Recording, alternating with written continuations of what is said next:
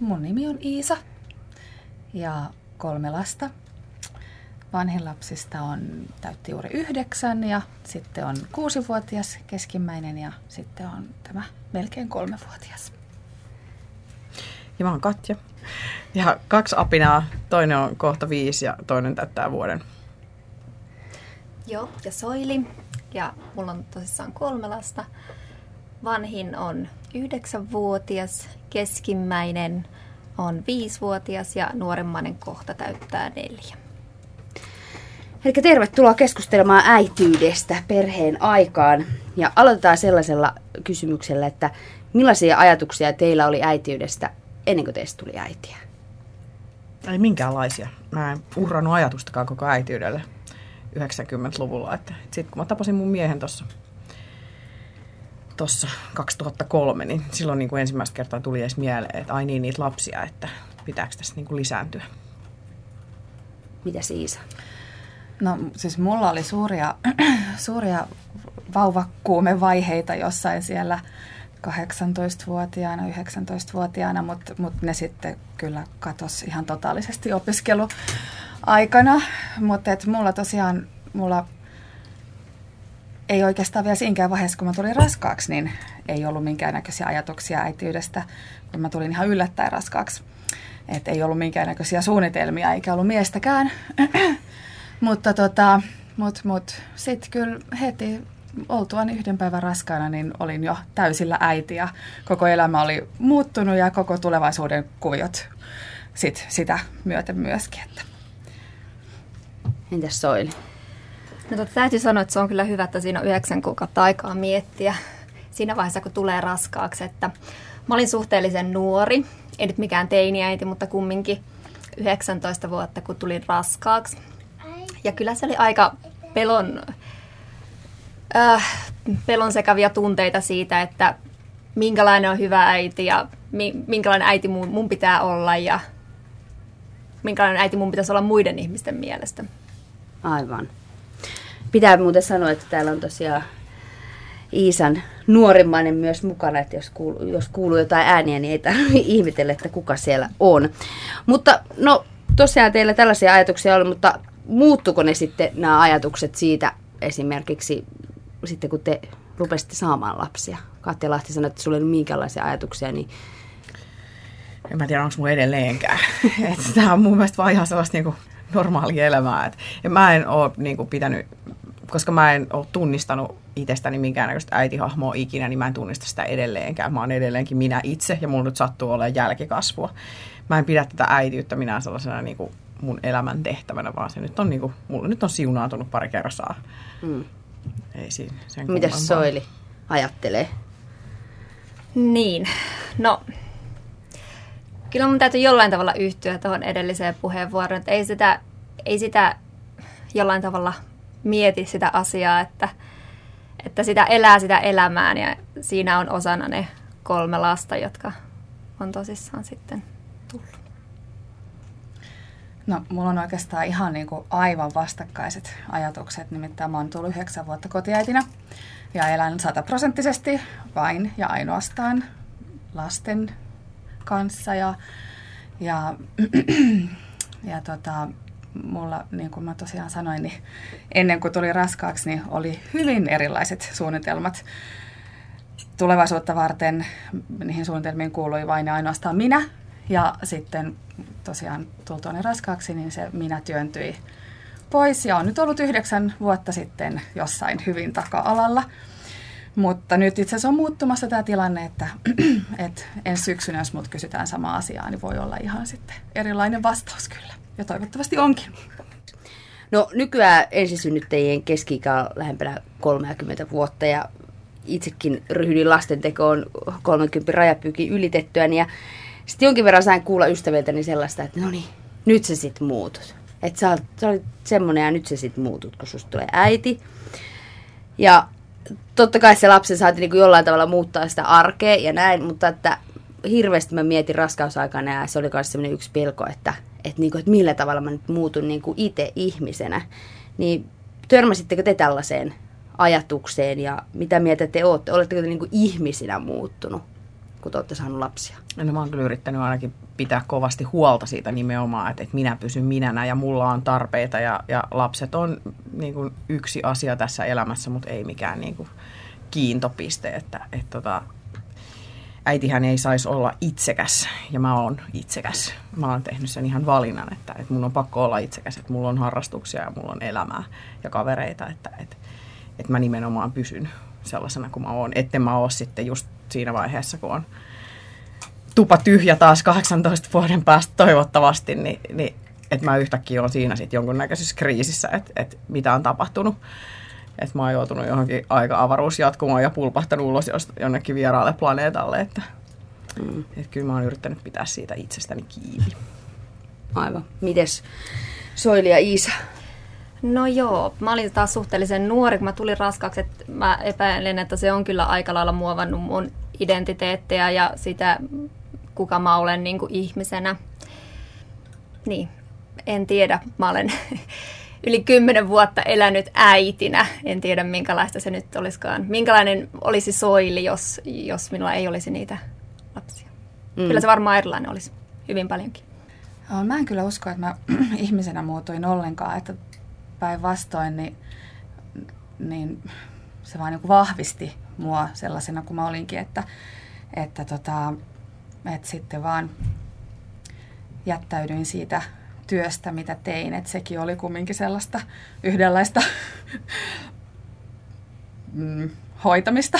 Oli matkaoppaana tuolla kohteessa. Niin sielläkin kyllä sai hoitaa niitä, niitä asiakkaita sitten, että et, et kyllä mä uskon, että mä oon ihan sellainen ihminen kuin mä olin ennenkin, kun mä tulin äidiksi. Mutta voiko se myöntää sille tavalla, että, että Katte tuossa puhuit siitä, että, että niinku itsekkyys äidiltä ei ole kauhean hyvä, tai sitä ajatellaan, mutta voitteko te niinku myöntää, että hei, mulla on vaikka harrastuksia ja mä tapaan mun ystäviä ja mä oon sellainen kuin mä olin ennenkin, mutta mulla on nämä lapset. Ja mä oon niinku yh- yhdeltä osalta äiti. Niinkin siis kyllä mä nimenomaan pyrin myöntämään sitä, mä pyrin nimenomaan rikkomaan sitä, että, että, että äidin pitäisi olla vaan äiti, että, että sun niin kuin koko elämä muuttuu, koska siis sehän on hirveän pelottava ajatus kaikkien tulevien mahdollisten äitien mielestä, että, että yhtäkkiä niin kuin, että, että sä joudut johonkin hirveäseen limboon, josta sä niin kuin, tuut ulos joskus ihan erilaisena ihmisenä. Että ei sen tarvi olla niin. Mm. Että mä nimenomaan haluaisin kannustaa ihmisiä siihen, että, että ajatellaan itseämme myös itsenä eikä ainoastaan äitinä. Joo, siis kyllä ehdottomasti sehän nyt on ihan niin kuin jokaisen ihmisen jaksamisen kannalta aivan ensisijaisen tärkeää, että siinä elämässä on myös niin kuin itselle jotakin. Että vaikka mäkin sanoin, että mä niin kuin työnsin sen oman haaveeni tulevaisuudesta ja kaikki sinne jonnekin taakse, mutta että tavallaan sittenhän mä vaan niin kuin sain jotain valtavasti uutta tähän elämään ja on mulla harrastuksia ja, ja mä oon niistä tosi iloinen ja ylpeä, enkä jaksaisi ilman niitä, se on ihan varma. Että, et, joo, mutta et kaikki, jokainen totta kai omalla tavallaansa sitten mm. sumplii sen arjen. Totta. Mutta miksi, mitä mieltä te olette, miksi äitiys on niin pyhä asia? Tai tavallaan, että jokaisella on siitä mielipide ja sitten välillä se on ehkä vähän tuomitsevakin. Joo, se on hyvä mm, kysymys. Paha. paha. Joo. Ei mulla ei kyllä mitään sen kummempaa vastausta tuohon, mutta ehkä siinä on just se, että kun ihmiskunnallahan on ollut hirveä tarve olla oikeassa ja se on niin kuin evoluution näkökulmasta on ollut, tiedätkö, pakko työntää sitä, niin kuin, että hei, tälleen tämä kersa pysyy hengissä, sitä ajatusta eteenpäin niin kuin muille, että, että saadaan tämä ihmiskunta jatkumaan. Mutta siis länsimaisessa yhteiskunnassahan meillä on ihan naurettavia ongelmia nykyään. Että et nykyään kiistellään jostain, että saako lasta kuljettaa rintarepussa. Et, apua. Et ei meillä oikeasti ole mitään ongelmia. Et sen takia se on vain niinku jäänyt päälle tämä tällainen tietynlainen asioiden oikeaksi kokeminen ja, ja myös niinku se, se että et sitä ei pysty ymmärtämään, että toinen tekee eri tavalla, kun tämä itselle toimii niin täydellisesti. Tai esimerkiksi siitä, että et, et onko tämä niinku iso myytti tämä, että jokaisella naisella on olemassa tämmöinen hoivakeeni ja, ja jokainen nainen on syntynyt äidiksi ja sitten kun tulee raskaaksi, niin se pitäisi tulla niin kuin vaan luonnostaan, kaikki onnistuu. Onko se niin kuin myytti täydellisesti? Niin, aivan ensinnäkin, ensinnäkin se, että kaikki ei halua lapsia. niin se jo rikkoo sen Mm, koko mm, väitteen. Niin ja sitten myös toinen se, että kaikki ei voi saada lapsia. Mm. Että sehän olisi jotain ihan järkyttävää, että jos se äitiys olisi semmoinen jotenkin naisen ainut tavoite koko elämällä, että sitten jos sitä lasta ei saiskaan, niin sitten se olisi niin kuin siinä, että oikeastaan koko elämälläkään ei olisi enää mitään pohjaa sen jälkeen. Että. Siis sehän on hirveän traagista nimenomaan just se, että, että sit jos joku tällainen henkilö, joka niin kuin nimenomaan kokee sen hoivaamisen hirveän mm. niin kuin, tiedätkö, omaksi asiakseen, mm. jos sellaiselle ihmiselle sattuu lapsettomuus, niin silloin on niin kuin, silloin ollaan niin kuin oikeasti sit niin kuin identiteettikriisin partaalla, mutta et mulle se ei olisi esimerkiksi ollut mikään ongelma. Yle puhe. Jo raskausvaiheessa alkaa satelemaan kaiken näköisiä neuvoja ja ohjeita millä tavalla sitä äitiyttä tulisi toteuttaa. Niitä saa neuvolasta, ystäviltä, sukulaisilta, naapurin rouvalta ja kaupan kassaltakin, kun huomaa, että se maha vähän pömpöttää siihen suuntaan. Miten te niin tämän kaiken keskellä olette pysynyt tietynlaisessa omassa keskitiessä siinä äitiydessä? Et niin kuin varsinkin ensimmäisen lapsen kohdalla, että välttäisi sen turhan panikoimisen ja hysteria ja ehkä syyllisyydenkin siitä, kun niitä tosiaan niitä neuvoja saattaa tulla, ehkä olla todellakin ristiriitaisia neuvoja. Mä vähän epäilen, että mä just syyllistyin tähän panikoimiseen ensimmäisen lapsen kohdalla. Tietysti siihen vaikuttaa myös se, että asuin silloin ulkomailla. Eli koko niin kuin, lähtökohdat on tietysti vähän erilaiset kuin että jos, jos olisi ensimmäinen synnytys tapahtunut Suomessa – ja tota, kyllä mä, sieltä on vähän vaikea välttyä, koska jollain tavalla aina kun nainen tulee raskaaksi, niin suku nyt jollain tavalla ottaa siihen aina kantaa. Ja kaikkihan tietää, kaikkihan suvun naiset, naisella on tarinoita siitä synnytyksestä itsestään, mistä sain kuulla monta innostavaa tarinaa, plus myös siitä, että kuinka pitkään pitää imettää ja miten pitää toimia ja miten niitä lapsia hoivataan. Ja näin. Siinä pitää vaan löytää semmoinen oma kultainen keskitie, että mikä sitten on se, mitä itse haluaa. No tästä pitääkin kysyä itse asiassa tämmöinen sivuhuomio, että miehesi on amerikkalainen, niin tuliko sieltä erilaisia, tai niin jos sä vertaat vaikka niin täältä Suomen, tai onko semmoista erilaista niin tässä raskausajassa, tai just se, että lastenhoidossa tai tämmöisestä neuvoja, jos ajattelen? No en usko, että välttämättä sellaista. Ehkä sanotaan, että enemmän tuntemattomat ihmiset saattaa tulla kaupassa esimerkiksi kysymään, että miten minä voin ja miten minä jaksan ja turvottaako jalat jo nyt tässä vaiheessa ja muuta vastaavaa, mikä ei ihan Suomella, Suomessa ei välttämättä olisi, olisi tällaista kohdannut. Mutta ei ehkä välttämättä mitään muuta olennaista eroa. Hmm. No mutta mitä mieltä te olette Katja ja Iisa tästä näistä neuvoista ja siitä, että kuinka se oma äitiys sieltä sitten löytyy? No, olen kirjoittanut juuri kirjan tästä aiheesta. Eli tota... Todellakin vuoden mutsi tulee joo, ensi viikolla. Joo, kyllä joo. Ja, ja siis kaikki oikeastaan niin kuin lähti siitä, että kun mäkin olin, mä olin niin kädetön sen ensimmäisen lapsen kanssa, että mä, mulla ei ole mitään haju. Kaikki sanoivat, että joo, että kyllähän sen itkun sävystä pitää, niin kuin, tai pystyy päättelemään sen, että mikä sitä lanaa ei mulla ollut mitään haju. Mä olin vaan ihan silleen, että joo, että no, et arvotaan, että et kokeillaan nyt sitten niinku välillä tissiä ja välillä vaihdetaan vaippa. Ja siis mä olin ihan, siis mä tajusin, että okei, tämä ei ole niinku, mä en osaa tästä yhtään mitään. Ja nyt niinku tokan lapsen myötä mä oon tajunnut ainoastaan sen, että mä en tajus senkään vertaan, mitä mä luulin tajuavani. Sitten mä ajattelin vaan, että et, niinku, et, okei, että mulla oli tietysti mun blogi henkireikänä ja mä niinku sitä kautta sain sitten niinku vertaistukea ihmisiltä, jotka sitten niinku myönsi myös itsekin, että joo, että ei, että, että itse asiassa hekin on ihan yhtä kuistilla tämän kanssa, että, että eipä muuta kuin kokeillaan ja sitten kun ensimmäinen vuosi on ohi, niin sit on niin kuin jo paljon viisaampi. Niin. No, mä en kyllä panikoinut eikä stressannut pätkääkään. että mulla oli se koko ensimmäinen raskaus, niin siis enhän mä tiennyt mistään mitä. Mä en ollut ikinä pitänyt vauvaa sylissä, enkä enkä ollut missään tekemisissä niin kuin siis vauvojen kanssa. ja tota, en lukenut yhtäkään vauvalehteä, en mitään. Neuvolan lehtisiä luin, mutta vähän silleen, että no aika huvittavaa tekstiä ja näin. Mutta mä en vaan, en mä en mä, mä en oikein tiedä miksi. Et sit toisessa ja kolmannessa raskaudessa mä oon stressannut siis ihan sen ensimmäisenkin edestä mm. sitten. Ja sitten niin kuin niiden pienten kanssa, kun jotenkin on sitten se kaikki elämän tosiasiat tullut sit eteen ja kaikki, mitä, mitä voi tapahtua ja näin. Mutta en mä sen ensimmäisen kanssa tosiaan en stressannut. Ja sitten kun vauva oli syntynyt ja, ja joo, ja sitten piti alkaa sitä hoitamaan, niin sitten pyysin äitini avuksi. Ja sain häneltä sitten erittäin, erittäin hyviä neuvoja. Toki neuvolastakin, mutta että kyllä mun äiti mut niin kuin pelasti sen ensimmäisen lapsen kanssa. No tästä voidaankin mennä siihen, että tosiaan moni hakee vertaistukea sitten netistä paljon paretuista keskustelupalstoilta. Niistä on myös keskusteltu, että siellä käydään vähän ehkä asiantuntakin keskustelua, ei asiantunta, mutta että voi olla, että se, se keskustelu tai sieltä ei välttämättä saa sitä tukea, mitä haluaa. Ja jos tosiaan ei ymmärrä sitä keskustelun laatua, niin voi mennä kyllä ihan hakoteille.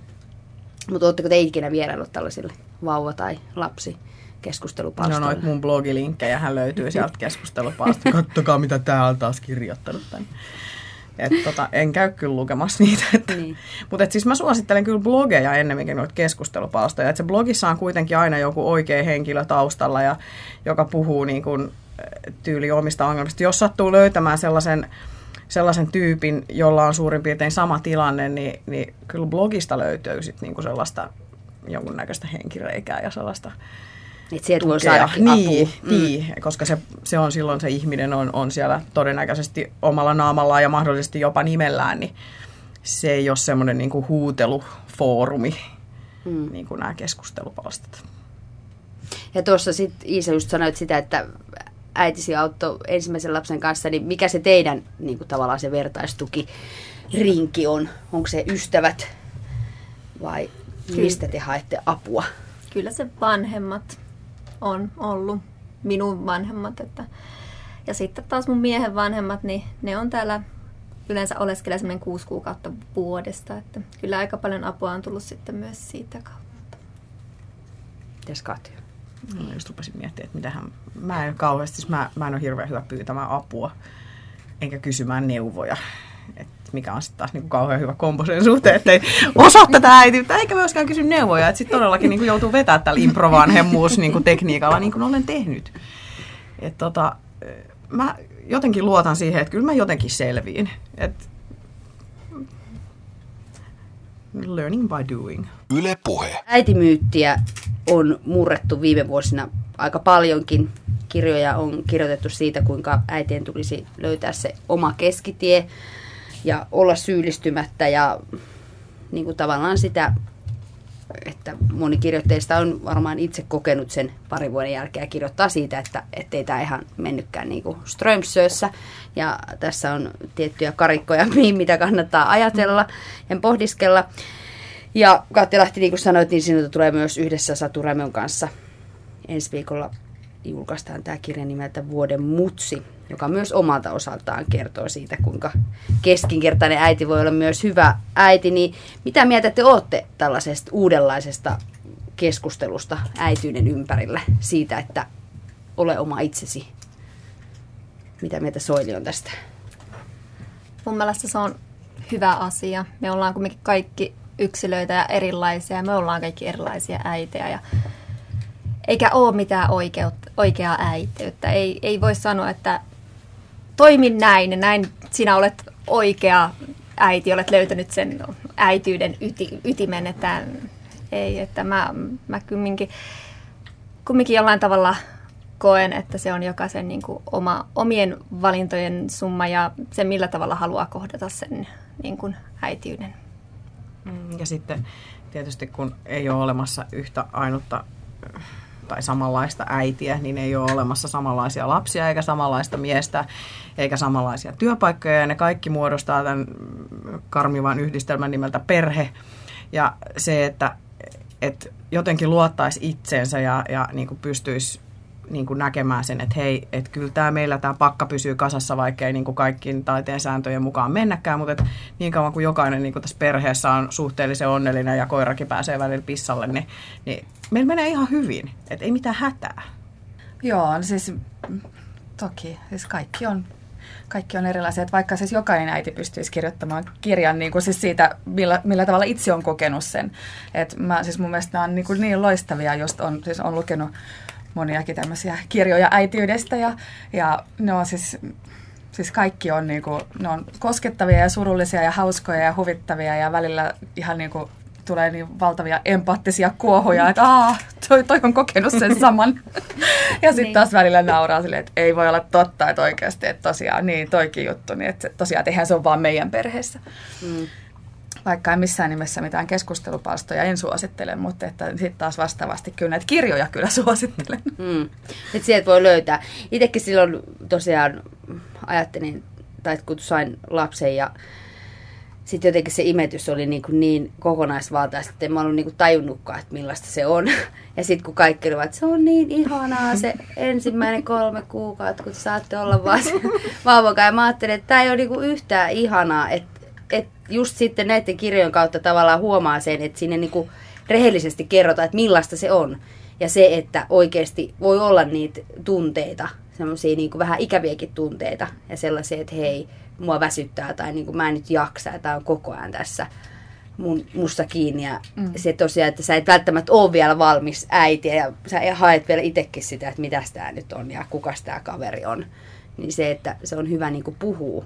Tai mitä te olette mieltä siitä, että kuinka tärkeää on puhua näistä niin kuin tavallaan näistä ikävistäkin aiheista äitiydessä ja jakaa niitä no, toisille. Siis todella tärkeää, että koska se oli nyt ehkä se, joka mut on just yllättänyt eniten, on just ne semmoiset tosikin synkät tuntemukset, joita tulee tässä pitkin äityyttä. Siis varmasti ihan siis vielä kymmeniä vuosia voi niitä niin kuin tulla, että että ehkä tässä nyt sitten päästään just siihen, että en ollut ottanut hirveästi selvää tästä äitinä olosta, enkä, enkä jotenkin sitten äitinä niin kuin olemisesta, niin, mutta että, että siis niistä varsinkin kyllä kannattaa sitä ammentaa tietoa, koska eihän sitä välttämättä itse koskaan tule kokemaan sillä tavalla jotain, jotain sitten vaikeuksia, mutta, mutta ainakin se, että osaa varautua, niin, niin. on kyllä tosi hyvä vähän vertaistuellista sitten neuvoa ottaa vastaan kyllä siinä asiassa.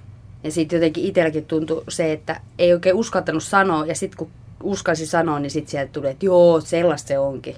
Että niinku tämähän mm, vaan mm. tälle, että mä oon jo unohtanut se, että se, on, se oli niin ihanaa, mutta siis joo, tollasta se on. Joo, ja sitten on silleen, niinku, että no miksei kukaan kertonut tätä. Että sitten jotenkin tavallaan jää vähän sinne, että, niinku, että onko mä sitten huono äiti, kun mä en niinku koekaan tätä ihanaa joo. ja sellaisena. Ja sitten kun aina puhutaan siitä, että, että kyllä se luonto hoitaa niinku homman kotiin, että, että että imetyshormonit ja näin, olet seesteenä ja mm, kyllä on ihanaa. Ja, ja imetys on äidin ja lapsen välinen herkkä hetki ja sitten kun sä rasvaat niitä verisiä nännejä pevantteenilla kolmatta kuukautta, niin kyllä siinä hetken tulee sellainen fiilis, että niin, voiko olla, että olen ainoa universumissa, joka ajattelee näin, että ei varmaan voi olla. Mm. Ja sitten kun naputtelee sinne blogiin, että musta nyt vähän tuntuu siltä, että tässä on joku järjetön salaliitto, niin sitten sieltä tulee sitä, että niin, juu, mulla on ihan sama juttu täällä. Että, mm.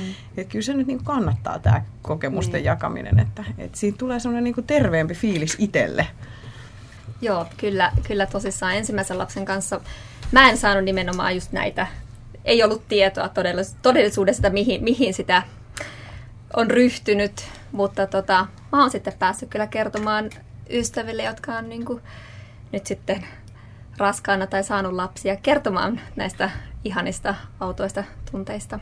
Mutta sä oot, tiedätkö, varmaan siinä teidän, teidän ystäväpiirissä sellainen niin kuin tuki ja turva, että he kaikki soittaa sulle. Ehdottomasti, niin. kyllä. Sulta saa rehellisiä neuvoja. Joo, kyllä mäkin päätin silloin, että, että mä kans en yhtään niin kaunistele näitä totuuksia, että sitten jos joku kysyy, niin sanon sitten rehellisesti. Mutta sen mä oon myös huomannut, ja varmaan aika moni, kenen kanssa on keskustellut, niin toiset äidit, toiset äidit ovat niin kuin toisille äideille todella armottomia. Et niin kuin, mikä tässä on, että meidän pitäisi niin kuin äitinä tavallaan puhaltaa yhteen hiileen, mutta mä veikkaan, että toiset äidit syyllistää toisia äitiä kaikista eniten kuin kukaan muu. Niin mitä mieltä te olette tästä? Miksi näin on? Niin. Musta tuntuu, että mulla, mua ei ole kukaan koskaan syyllistänyt kasvokkain. Eli, eli ei, mä en usko, että, että ihmiset on silleen niin kuin hirveästi muuttunut tai, tai, niin kuin, tai, tai kokee, että tämä syyllistäminen on tämä niin kuin oikea ratkaisu tukea ihmistä. Et se on, siis netissä on, on mielipiteet kärjistyy. Siellä on helppo sanoa, mitä sylki suuhun tuo ja siellä ei tarvitse niin kuin pitää huolta minkäänlaista niin kuin normaalista käytössäännöistä. Että, että sitä, sitä suosittelen niin kuin lukemaan sellaisten tietynlaisten lasien läpi. Kaikilla on siis se oma tyyli olla äiti ja niin kuin kasvattaa niitä lapsia.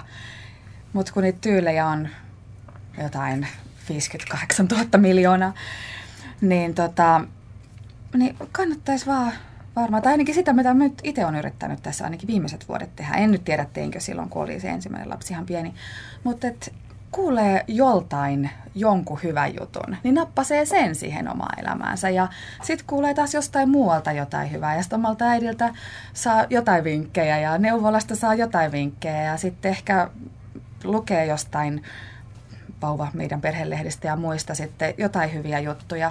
Mutta sitten sieltä ympäriltä voi jättää niin, kuin niin paljon kaikkea pois, mitkä ei sovi siihen omaan kasvatuslinjaan tai ajatukseen tai aatteeseen, jos nyt voi juhlallisesti käyttää sellaista sanaa, että, että tosiaan että pitäisi vaan olla semmoinen, niin kuin, no rohkea nyt on ihan tosi tyhmä sana, mutta, mutta että luottaa siihen omaan johonkin niin, siis, juttuun siellä siis takana. Se on semmoinen äitiys-itsetunto kehittyy. Niin. Ja sitten kun sulla Joo. on se hyvä äitiys-itsetunto, niin sitten sä pystyt niinku jättämään arvoonsa ne sellaiset tietynlaiset, että teilläkin tehdään noin ja noin. Ja kyllä ei ole teillä tiimityötaidot kunnossa keski-ikäisinä noilla lapsilla. Että et vaan, että et niinku keskittyy siihen, että et poimii vaan sellaiset oma itselle sopivat jutut ja, ja luottaa siihen, että hei, että kyllä sä oot sen verran hy- hyvä äiti ja fiksu ihminen, että sä näet, onko niillä lapsilla asiat hyvin vai ei.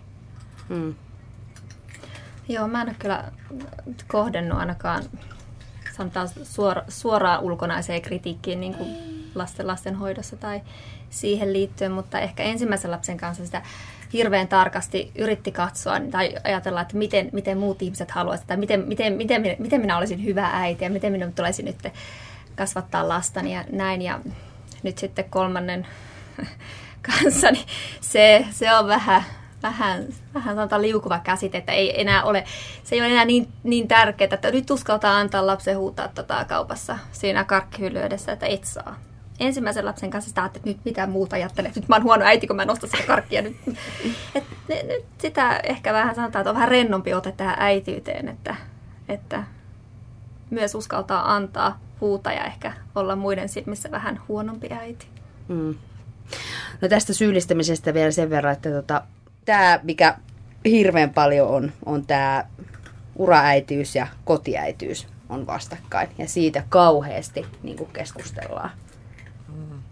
Ja se on varmaan se niin kuin suuri syyllistämis, että, niin kuin, että sun lapsista tulee sitten sellaisia, kun sä menet nyt töihin, ja sun lapsista tulee sellaisia, kun sä jäät kotiin. Niin kuin tavallaan se, että miksei siinäkään voi, voida niin kuin antaa sitä, että että, no toi, että jos tois toimii sulle, niin mahtavaa. Niin, ja herra jästä, jos joku viihtyy kotona, niin antaa viihtyä. Että sehän on niin. niinku, tiedätkö, ihan mahtavaa, jos joku niinku tykkää olla perheensä kanssa ja tuntee olevansa niinku, niinku tuntee tekemänsä jotain tärkeää, niin se on ihan hirveän hyvä sen perheen kannalta, koska silloin kaikki on niin kuin todennäköisesti hyvällä tuulella. Sitten taas jos toinen haluaa mennä töihin, niin sekin on ihan tosi jees, ettei se jää niin kuin sinne himaan väkisin tuijottaa niitä seiniä ja puhuu puhelimessa ja roikkuu Facebookissa, kun se niin kuin ihan hyvin voisi olla sitten töissä ja antaa mm. päivähoidon hoitaa, joka hoitaa Suomessa asiat yleensä ihan hyvin. Että.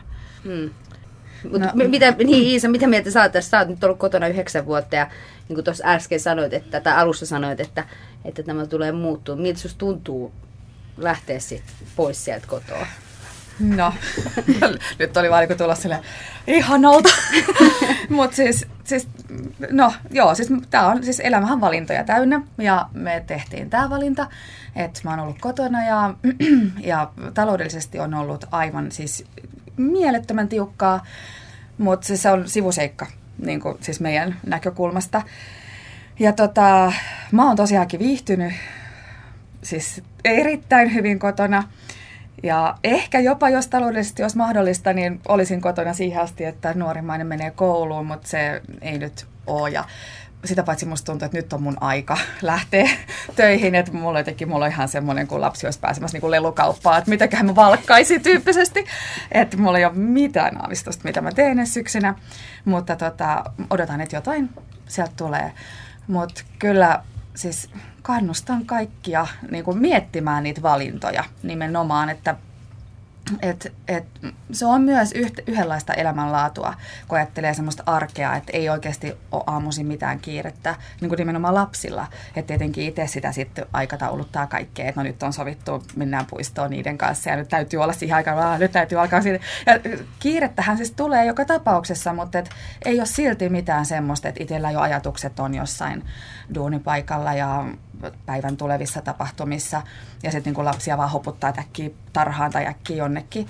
Että et kyllä me ollaan koettu se tosi, tosi niin kuin mielettömän suurena niin kuin ihanuutena ja lahjana. Et vaikka sitten ollaan tingitty semmoisista materiaalisista jutuista, ei olla reissattu eikä mitään muutakaan, mutta mutta mut sitten myöskin justiinsa tämä, mikä äsken tulikin mainittua, että, että missään nimessä en ketään kehota jäämään vasten sitä omaa tunnetta niin jäämään sinne himaan, koska mm. sitten kyllä on tässä vuosien mittaan nähnyt sitäkin, miten niin jotkut äidit sit todella, todella väsyy siihen kotona olemiseen. Ja siis niin, huomautan vielä, että en itsekään siis ole aina, koko nyt tätä yhdeksän vuotta putkeen ollut vaan niin kuin onneni kukkuloilla. et, et siis totta kai välillä on niin kuin ollut semmoinen fiilis, että taidan soittaa nyt ja pyytää lapsille ensi viikoksi hoitopaikat ja lähteä töihin ihan mihin vaan. Mutta, mutta se nyt kuuluu elämään, että ei missään ole koko ajan hauskaa. No ei ole. Mm. Ei niin. Mutta tästä muutama sananen sitten tästä kodin, kotihoidon tuesta. Hallitus har, harkitsee siis kotihoidon tuen keston lyhentämistä vuodella. Jatkossa tuki loppuisi lapsen täyttäessä kaksi vuotta. Niin mitä ajatuksia tämä teissä herättää? Just menisin sanoa sitä, että kuitenkin Suomessa on mahdollisuus tehdä valintoja. Mm. Mutta että tiukennetaan taas. Mm, no se on kyllä kieltämättä vähän niin kuin juuri sotii tätä, tätä ajatusta vastaan, mitä mä kannustan, että annettaisiin ihmisten tehdä, tehdä sitä, mitä ne haluaa tehdä. Ja mä en mitenkään usko, että toi niin kuin tulee kauhean edulliseksi laittaa ne lapset sit sinne päivähoitoon. Mikä on sitten se, niin se tietysti se toinen vaihtoehto, että jos et sä saa yhtään fyrkkaa siitä, että sä oot himassa, niin daa, mitä sitten tehdään, mennään töihin. Et tietysti sitten, jos, jos niinku hallituksen idea on niinku ajaa ihmiset siihen, että et, et, et todella kituutetaan, että et sitten ne ihmiset on, on himassa täysin niinku nollabudjetilla, niin joo, mutta onko sekään nyt sitten niinku lapsen etu, että käsittämätön ratkaisu, en voi muuta sanoa. Joo, mä oon kyllä ihan samaa mieltä. Ei tuohon paljon mitään muuta oikein voi lisätäkään. Mm. Mm. No niin, no siis tällä hetkellä, kun se kotihoidon tuki on niin kuin se 320 euroa, on alle 350 Oho. joka tapauksessa. No, Et eihän se niin kuin, siis todellakaan ole mikään tämmöinen niin kultakaivos olla siellä kotona. että et, et jos nyt laskee sitten, että ne lapsen päivähoitokulut on sitten se koko päivähoidosta se 250 noin. Että et kyllähän tässä niin kuin puhutaan aika niin kuin silleen suhteettomista summista. Mutta tota, mut kyllä siis, että onhan nyt tuo netissä olevat adressit tämän kotihoidon tuen vähentämisen estämiseksi, niin kerännyt 15 000 ääntä nyt ihan siis kumminkin vajaassa viikossa vai mit, mitä milloinkaan se perustettiinkaan se adressi, että et, et, kyllä se kertoo ainakin ihmisten niin kuin just tästä taistelutahdosta ja, ja siitä, että et, se ei ole pelkästään kotiäidit, ketkä nyt on tässä niin kuin noussut sitten parikaadeille tätä ajatusta vastaan. Et, et kyllä se on tosi, tosi kauheata, että mm. et ollaan jotenkin menossa jotenkin taantumassa jonnekin, että ihmisille, ihmisille ei anneta sitä vaihtoehdon, edes sitten tällaista niin kuin pienen vaihtoehdon mahdollisuutta. Mm. Yle puhe. No sit voitaisiin puhua siitä, että lapsethan on tietenkin ihania, mutta onhan niissä sitten tietenkin, että ne välillä saa noin hermot tota, tiukalle ja pinnan kiehumaan ja ties mitä, niin miten, miten te tota, pidätte itsenne kurissa silloin, kun lapset hyppi, tai saa teidät hyppimään seinille, niin sanotusti? No, Onko se se perinteinen kiristys, Kiristysuhka. Uhkailu Uhkailu ja ja lahjonta? lahjonta. Niin. No ne toimii, kyllä, tosi hyvin. Äh, sitten, sitten tietenkin voi, tai siis mitä nyt itse on tullut yritettyä, niin ihan tällaista niin kuin lasken kymmenestä eteenpäin aina 150 asti poistun huoneesta. ja se sellaista. Että se aina sitten vähän riippuu niin kuin siitä omasta sen hetkisestä tilasta. Et se nyt ehkä niin kuin on tai jotenkin niin kuin huonoin, mikä on itse vaan tässä huomannut, että, että just kun on niin, kuin niin siinä lasten maailmassa, että tavallaan semmoinen perspektiivi katoaa, että sitten niin jotenkin itsestä välillä, että kun lapsi alkaa joku tällainen vajaa kolmevuotias niin kuin alkaa uhmailemaan ja tai siis hänellä on kyllä tämä tahtoikä nyt tässä meneillään, niin niin, tota, niin sitten sit jotenkin yhtäkkiä kun huomaa, että itse alkaa taantumaan, että jotenkin, että no, no, no ei sitten, no, sit, no okei, ollaan sitten tyhmiä molemmat. ja näin, ja sitten, sit, joo. Mutta tota, mut ei siihen varmaan ole mitään sellaista, että millä tavalla ne millä tavalla niistä tilanteista selviää. Et jokainen tilanne on oma yksilönsä ja jokainen ihminen on oma yksilönsä. Mm. Niin ja siis kyllä mulla palaa käämi ihan suoraan. En mä niinku, mä en niinku mitenkään voi edes yrittää esittää tässä, että, että mä olisin niinku todellakaan jaksaisin hillitä itseäni. Että, että meillä nyt sattuu olemaan sellainen perhe, jos kaikki on varustettu kohtuullisen lyhyellä pinnalla ja sitten ollaan vielä niinku pitkävihaisia, että, että, tota, että meillä kyllä riidellään. Ja tämän kohta viisivuotiaan kanssa niin kuin huomaan, että riidoista tulee vielä niin kuin entistä antosampia. Että siihen saa niin kuin oikein niin kuin ladata siihen riitaan. Että et, tota, et se ei ole enää vaan sitä niin kuin eipäs juupas puetaanpas, eipäs pueta. Vaan si, siinä on, niin kuin, sieltä löytyy jo niin kuin ihan sellaista niin kuin manipulointia ja, ja sellaista niin kuin todella inhottavaa piikkiä ja kaikkea tällaista. Se, se on, mä niin kuin, mun mielestä se on vaan hauskaa tietyllä tavalla myöskin tämä, että et, et siitä tulee sellainen ihminen ja, ja siihen menee hermo. Et se vaan niinku, se, kyllä siihen menee muillakin ihmisillä varmaan hermo, jos se käyttäytyy tolleen loppuikänsä. Toivon, että ei.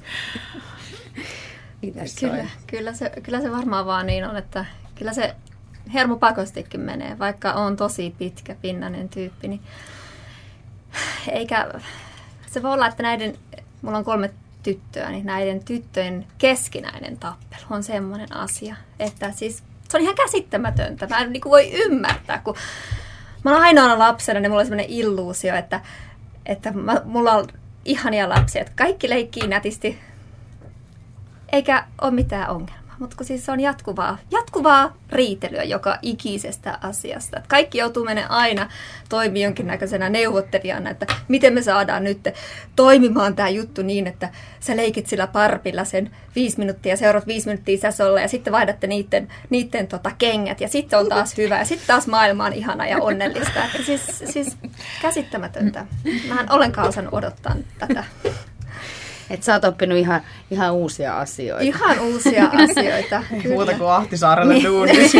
niin, kyllä. Te Niin. kosovalaiset leikitte näillä barbeilla hetken aikaa. Sitten te servit saatte nämä kultakengät. Valtakunnan sovittelijaksi.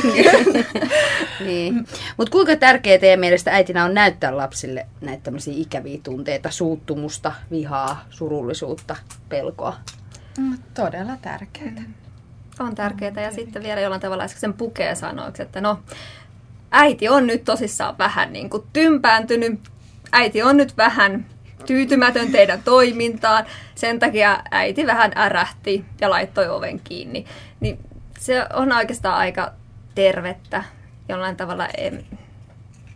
Niin. Niin, ja siis Kyllä. mun mielestä on hienoa, että, että, että mä- mäkin olen oppinut siis niin kuin myös pyytämään anteeksi ja sitten mm. sit sopimaan asiat. Että kun aikaisemmin se oli vaan sitä, että, että paiskattiin ovi kiinni ja sitten oltiin kolme päivää hiljaa ja sitten taas niin kuin, tultiin ulos silleen ja muina miehinä, että no, että että unohdetaan asiat. Tämä oli niin kuin meidän perheen malli. Mutta sitten mä oon niin kuin nyt joutunut ihan siis siihen, että, että me käydään läpi, että mikä tässä nyt meni niin kuin metsään ja sitten käsitellään asia ja sitten paiskataan kättä päälle ja sovitaan, että ollaan kavereita. Se on mun mielestä ollut hirveän kiva asia, jonka siis on siis viisivuotias opettanut minulle. Kiva. Eli lapsilta oppii Niin. niin. hyviä joo, tapoja. Joo, kyllä. Et, et itse asiassa toi on myös se, minkä mä oon nyt vasta niin kuin oppinut myös mä en tiedä, onko kukaan meidän lapsista sitä mulle opettanut, mutta musta tuntuu, että sen mä oon ehkä napannut just jostain, että mä oon lukenut jostain lehdestä, että meillä tehdään näin, siis jo kylläkin ihan silloin, kun ensimmäinen lapsi oli pieni, mutta silloin mä ajattelin, että mä haluan, että meillä tehdään myös, että meillä tosiaan jokainen riita käydään läpi. Riitoja meillä siis myös on ihan valtavasti. Meillä huudetaan, paiskotaan ovia, raivotaan, kaikki omalla tavallaan. Meidän keskimäinen tämä meidän perheen prinsessa, siis hyppii tasajalkaa, kädet nyrkissä ja karjuu aika epäprinsessamaiseen tyyliin. Mutta tosiaan, että mitä vaan voidaan huutaa. Mulla paperi. mitä vaan voidaan niinku huutaa ja voidaan purkaa niitä tunteita. paperi. Et sä tarvii sitä mihinkään. Mutta sitten vaan tosiaan, että kun se jälki, jälkipuinti sitten hoidetaan asiallisesti. Että kaikki tunteet kuuluu elämään. Ja siis sehän on erittäin mahtavaa, että ne lapset saa niinku kotona turvallisessa niinku ympäristössä kokea ja nähdä niitä, että aikuisetkin riitelee ja aikuisetkin huutaa, mutta sitten kaikki myös sopii ne asiat. Et meillä oli myös tosiaan mun lapsuuden perheessä oli tämä tyyli, että riideltiin ja sen jälkeen sitten pidettiin mykkäkoulu ja oltiin vähän vaan niin kuin muina miehinä ja sitten sit se oli vaan niin kuin unohdettu se riita. Että se, se sitten toimi omalla tavallaan. Omalla huonolla tavalla. niin. Mutta sitä ei halunnut sitten enää ottaa meidän perheeseemme. Sitten Niin. toinen juttu, multahan kuoli siis myöskin äiti kaksi vuotta sitten ja se oli tietysti semmoinen, siis mulle ihan valtavan kova paikka ja, ja luonnollisesti siihen liittyi sitten se, että meillä kotona itkettiin aika usein siinä ja siis se oli todella vaikea selittää sitä lapselle, että että tämä ei nyt niinku liity suhun millään tavalla ja, ja siis se, että, että miten sä selität kuoleman niinku kolmevuotiaalle, niin se oli kyllä, sanotaan, että se niin kuin elämäni kasvattavimpia kokemuksia samalla kun itse yrittää hallita sitä suruaan, on niin kuin pukea sitä sanoiksi jatkuvasti niin kuin lapselle. Mm. Tota, en tiedä, auttoiko se sitten ehkä vähän siinä käsittelyssä myöskin, että, että kun siitä, siitä oli pakko puhua, sitä ei vaan voinut tiedät, se niin kuin jättää, että mä en nyt sano tästä enää yhtään mitään, vaan siitä piti puhua pitkään. Mm. Ne, on, ne on vaikeita asioita tosiaan, mutta tärkeää näyttää niitä tunteita. Yle Puhe. Tässä on paljon puhuttu äitiydestä ja ehkä vähän tällaisten negatiivisten ajatusmaailmoiden kanssa, niin käydään nyt lopuksi sitten tällaista positiivisia puolia tästä äitiydestä. Niin mikä teidän mielestä on ihaninta äitiydestä ja mitä se on teille antanut? Kyllä se aika pitkälti on niin kuin määrittänyt, niin kuin määrittää mua, kuka mä olen henkilönä. Aivan, aivan ihanaa on ollut olla äiti. Se on ollut kyllä ihan mielettömän suuri rikkaus. Että voi sanoa, että on, olisi kyllä vaikeaa edes kuvitella elämää ilman, ilman niitä henkilöitä, jotka nyt sitten on siinä mukana. Ja, mitäs mä nyt sanoisin tähän? Tota, sanon, mä ymmärrän tosi hyvin paljon paremmin noita lapsettoman, lapsettoman elämän valinneita. Näin. Mitäs mä Tämä sanon? piti olla positiivinen. Niin, mä tiedän, mä tiedän. Mä yritän kaikin keinoin nyt löytää tästä jonkun sellaisen positiivisen puolen. Siis onhan ne kiinnostavia tyyppejä, kun ne on nyt kasvanut. Mä en ole mikään vauvavaiheen fani, että et, et nyt niin tuon kahdeksankuisen kanssa alkaa olla jo ihan siis sellaista, että et siitä niin alkaa nähdä jo vähän sitä persoonallisuutta, että et, et, et mikä sitä kiinnostaa ja minkälainen tyyppi, onko se rohkea vai onko se ujo vai minkälainen se on. Mutta mun mielestä on niin hauskinta just nimenomaan se, että et sä pääset sä pääset näyttämään maailmaa ihan tuoreelle ihmiselle. Ja se asettaa sulle aikamoisia paineita, että mistä näkökulmasta sä niitä esittelet. Että se on niinku vähän kuin toimittajan työ, että, että mistä, minkälaisen kantin sä valitset jostain tietystä asiasta kertoo. Niin se on mun mielestä, se on niinku mun mielestä tosi antoisaa. Mitä siis? Joo, no kyllä musta se, niin just se, ihan se itse se lapsen kasvamisen seuraaminen ja sitten samalla tietenkin siinä sivussa se lapsen kasvattaminen. Et nimenomaan siis näinhän se on, että vanhemmathan sen päättää, että millainen, niin kuin, että mihin suuntaan sitä lasta lähdetään niin kuin kasvattamaan ja työntämään. Et siinä on niin, niin valtavat siis valtavat, valtavat voimat niillä vanhemmilla, että, että ehkä niinku sen oivaltaminen on ollut kyllä yksi suurimmista asioista. Mutta sitten just myös tämä, että nyt kun nämä 6- ja 9-vuotiaat jo alkaakin vastustamaan vanhempia ja, ja alkaa tosiaan niin kuin näkemään siitä maailmasta jotain sellaisia asioita, mitä ehkä me niin kuin vanhemmat ei olla nähty, tai sitten ainakin, että he näkevätkin yllättäen niitä asioita eri tavalla. Niin se on, se on hämmentävää, mutta se on ihan valtavan mahtavaa, että tosiaan, että, että ollaan saatu heille sitten jo sitä semmoista omaa ajatusmaailmaa, että he pystyvät omaksumaan maailmaa. Mm.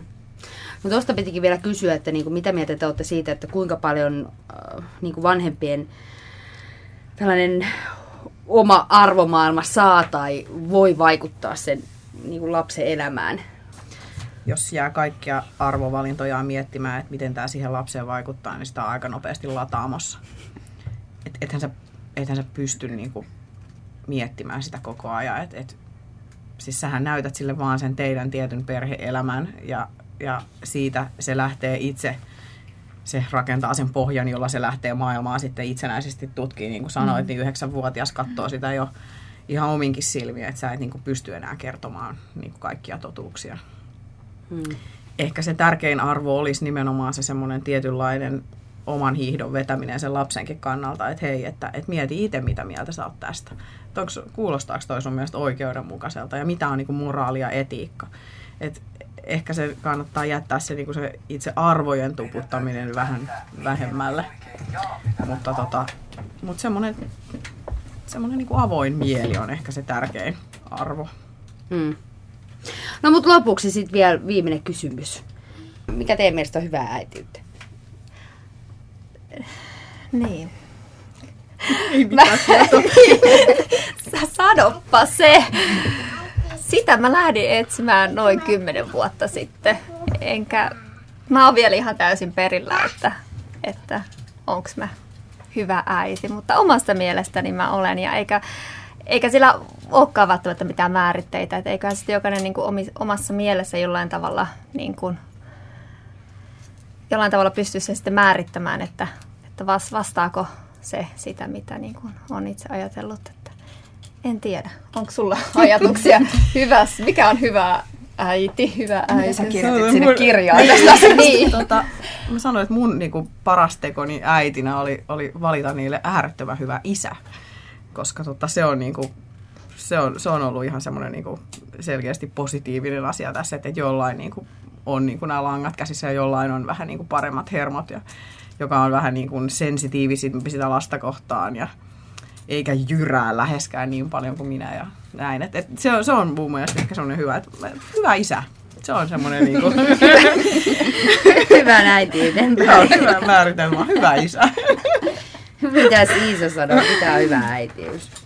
Millaista? No siis se on, mä näkisin sen niin, että se on sama kuin olla niin kuin hyvä ihminen, hyvä, hyvä maailman kansalainen ja, ja hyvä ystävä. Että, että just nimenomaan se, että, että saa, saa, saa sille lapselle siirrettyä itseltään niin kuin semmoista hyvää, hyviä ajatuksia ja, ja näin ja jollain tavalla muokattua, tai muokattua, ei lapsia tietenkään muokata, vaan lapsia tietenkin kasvatetaan, niin tota, mutta saada lapsi ajattelemaan asioita, asioista järkevästi. Sillä tavalla, että mä, mä pystyn laskemaan hänet tähän maailmaan. Et siinä, sit, siinä vaiheessa mä voin sanoa, että mä oon ollut hyvä äiti, kun lapset tosiaan pystyy lähteä kotota ja elämään onnellisen elämän.